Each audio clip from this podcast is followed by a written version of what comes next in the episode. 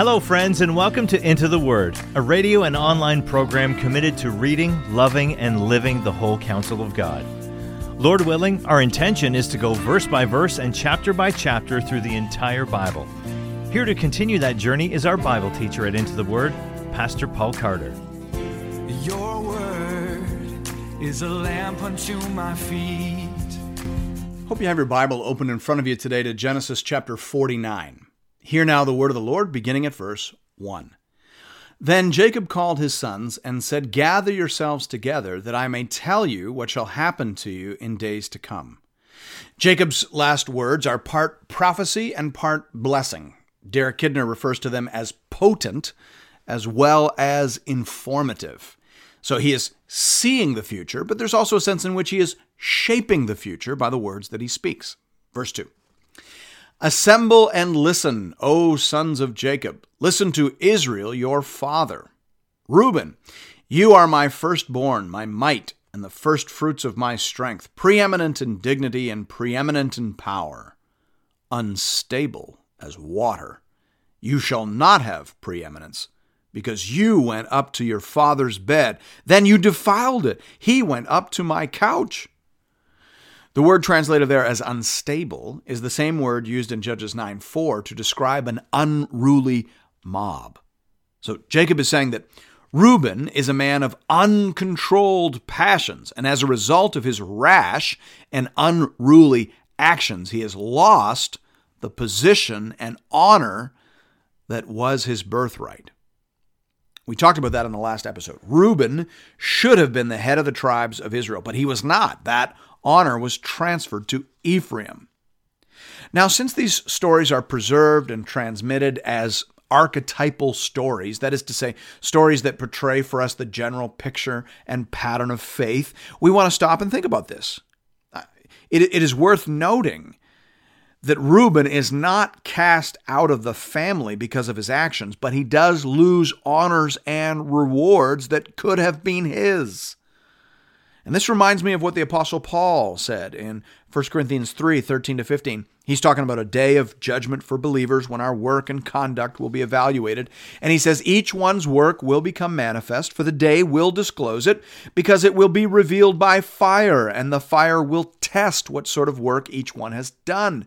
If the work that anyone has built on the foundation survives, he will receive a reward. If anyone's work is burned up, he will suffer loss, though he himself will be saved, but only as through fire." So Paul talks there about people who are still saved, but who have squandered their opportunities and forfeited their rewards, and who will enter heaven like a naked man escaping from a fire.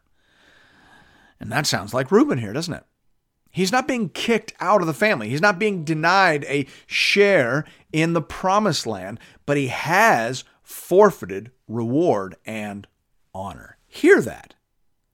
While it is true that a real believer cannot lose his or her salvation, it is equally true that through unruly, undisciplined, unwise behavior, a real believer can forfeit honor, dignity, and reward. We see that in the Old Testament and in the New. Verse 5 goes on to say, "Simeon and Levi are brothers. Weapons of violence are their swords. Let my soul come not into their counsel, O my glory, be not joined to their company. For in their anger they killed men, and in their willfulness they hamstrung oxen. Cursed be their anger, for it is fierce, and their wrath, for it is cruel. I will divide them in Jacob and scatter them in Israel." This oracle refers back to the massacre of the Shechemites in Genesis 34. You remember that story. Dinah, their sister, had been raped by the young prince of Shechem, and the brothers tricked the men of the city into undergoing ritual circumcision.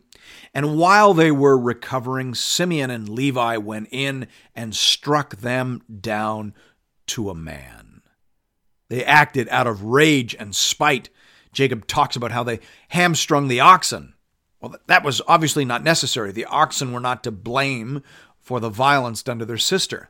This is uncontrolled spite and malice.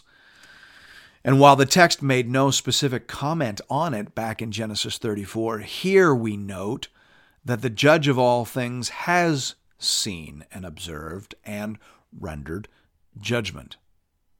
The judgment is that both Simeon and Levi shall be scattered among their brethren. Now, it is interesting to note how that happened. The tribe of Simeon appears to have simply disintegrated.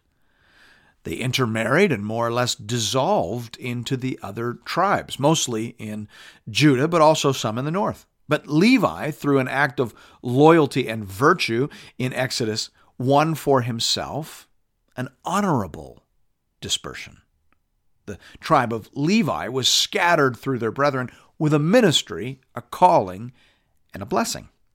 And this reminds us that while God is sovereign, people are responsible agents. And we can choose to turn our punishments into opportunities. We can choose to glorify God in our afflictions and turn our chastisements into a calling.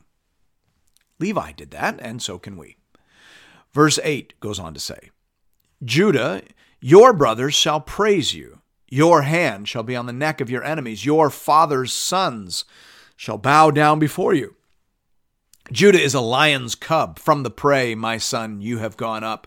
He stooped down. He crouched as a lion and as a lioness. Who dares rouse him? The scepter shall not depart from Judah, nor the ruler's staff from between his feet, until tribute comes to him. And to him shall be the obedience of the peoples. Binding his foal to the vine and his donkey's colt to the choice vine. He has washed his garments in wine and his vesture in the blood of grapes. His eyes are darker than wine and his teeth whiter than milk. Now, this is probably the most important paragraph in the chapter, but it is not without some difficulty with respect to translation. In fact, this whole chapter is hard to translate. Part of that is because it's written as poetry. We mentioned way back in the episodes dealing with chapter 1 and 2 that those passages are not written as poetry, despite that sometimes people say that they are. But Hebrew scholars know better. In fact, the JPS Torah Commentary says about this chapter, chapter 49, that this document, specifically verses 1 to 27, is the first sustained piece of Hebrew poetry in the Torah. So, as we said, Hebrew scholars do not consider chapter 1 and 2 to be poetry. But they do clearly understand this chapter, chapter 49, as poetry. And poetry is harder to translate into English. So there are problems here. Verses 8 and 9 are fairly straightforward. Jacob is predicting the preeminence and headship of Judah. Reuben has been disqualified. Simeon and Levi, the next oldest, have also been disqualified. Therefore, headship will rest on Judah. Judah, your brothers shall praise you. Your father's sons shall bow down for you. Jacob is predicting that Judah will rule over the other tribes. And of course, eventually that did happen. Judah grew during the wilderness wanderings and became the most powerful tribe. And Judah produced the Davidic line of kings. So that seems to be what verses 8 and 9 are predicting. However, verse 10 is not so clear-cut. The first part seems reasonably easy to understand. The scepter shall not depart from Judah, nor the ruler's staff from between his feet. Scholars debate exactly what that means and what the scepter shall be between his feet. Some see that as a poetic description of a king seated on his throne with his scepter resting on the ground between his feet. Others understand it as a poetic euphemism referring to the king's sexual parts and therefore referring to his issue or line, meaning that Judah will not fail to produce a male king through the line. Either way, the prediction is that kings will be produced through Judah and rule will be exercised by Judah. And then we get to the part that is very confusing and heatedly debated. About halfway through verse 10 in the ESV, you have the word until, as in until tribute comes. Some translations render that so that, as in so that something comes. It is the Hebrew ad ki, and it is used to express the leading up to a climactic passage. It is a literary indicator. The JPS Torah Commentary says, it seems to mean that Judah will exercise hegemony over the tribes for a period of time leading up to some climactic event. What exactly that climactic event will be is debated. Again, the problem is that the words are very hard to translate. The next Hebrew words in the verse are Yavo Shiloh. And to be perfectly honest with you, we have no idea what that means. Again, the JPS Torah Commentary says the Hebrew Yavo Shiloh is wholly obscure. Neither the subject of the verb nor the meaning of Shiloh is clear. We don't know. And that's why you get a variety of translations. The ESV has it, the scepter shall not depart from Judah, nor the ruler's staff from between his feet, until tribute comes to him. The old King James Version just leaves the word Shiloh untranslated. It says, the scepter shall not depart from Judah, nor a lawgiver from between his feet, until Shiloh come. And unto him shall the gathering of the people be. And that may in fact be the better translation. The word Shiloh seems to have been understood as a sort of code word for Messiah by the early Jews. There are Qumran texts and Targums that understand it that way, but most importantly of all, that seems to be how Ezekiel understood it. In Ezekiel 21, verses 26 to 27, he says, remove the turban, take off the crown. Things shall not remain as they are. Exalt that which is low and bring low that which is exalted. A ruin, ruin, ruin, I will make it. This also shall not be until he comes. The one to whom judgment belongs, I will give it to him. So Ezekiel prophesies that the rule of Judah will be overthrown, that it will come to ruin until the one comes to whom it properly belongs. And he makes that prophecy by referring to Genesis 49:10. Let me read to you what the Tyndale Old Testament commentary on Ezekiel 21 says about that passage. It says, so Ezekiel spells out the overthrow of the kingly line, and he concludes with a cryptic reference back to Genesis 49:10, with its distant prospect of the one who had always been expected and to whom the right of kingship genuinely belonged. When he eventually appears, the crown and diadem will be given to him, for he will be the culmination of everything to which the Davidic house and the Messianic kingship in Israel have always pointed. Closed quote. So Genesis 49:10 was used by Ezekiel to prophesy that a Messiah will come from the line of Judah, which has been allowed to lie in the dust. Thus, the word Shiloh means in some way Messiah. It refers to Jesus, and unto him shall the gathering of the people be. Thanks be to God. Verse 13 says, Zebulun shall dwell at the shore of the sea, and he shall become a haven for ships, and his border shall be at Sidon. You'll notice that the rest of these oracles are short. The main oracles are the one given to Judah, which we have just discussed, and the one given to Joseph. Between the two, they received 10 of the 24 lines of poetry. Verse 14, Issachar is a strong donkey crouching between the sheepfolds. He saw that a resting place was good, and that the land was pleasant, so he bowed his shoulder to bear and became a servant at forced labor. Dan shall judge his people as one of the tribes of Israel. Dan shall be a serpent in the way, a viper by the path that bites the horse's heels, so that his rider falls backwards. I wait for your salvation, O Lord. Raiders shall raid Gad, but he shall raid at their heels. Asher's food shall be rich, and he shall yield royal delicacies. Naphtali is a doe let loose that bears beautiful fawns. Now, a great deal of this is lost in translation. For example, in verse 19, 4 of the 6 Hebrew words of the verse are either Gad's name or word plays on Gad's name. You can't translate that into English and retain the beauty or the balance of the statements. We just get the gist. Verse 22 takes us into the next substantial oracle. Joseph is a fruitful bough by a spring. His branches run over the wall. The archers bitterly attacked him, shot at him, and harassed him severely, yet his bow remained unmoved. His arms were made agile by the hands of the mighty one of Jacob. From there is the shepherd, the stone of Israel. by the God of your father who will help you, by the Almighty who will bless you with blessings of heaven above, blessings of the deep that crouches beneath, blessings of the breasts and of the womb. The blessings of your father are mighty beyond the blessings of my parents, up to the bounties of the everlasting hills. May they be on the head of Joseph and on the brow of him who was set apart from his brothers. Hebrew poetry is built on parallelisms and double entendre, and I love the double meaning of that last phrase. Joseph was indeed set apart from his brothers. They threw him down a well and sold him into Egypt. But here he is set apart for a special blessing. He is singled out for extended words of comfort and promise.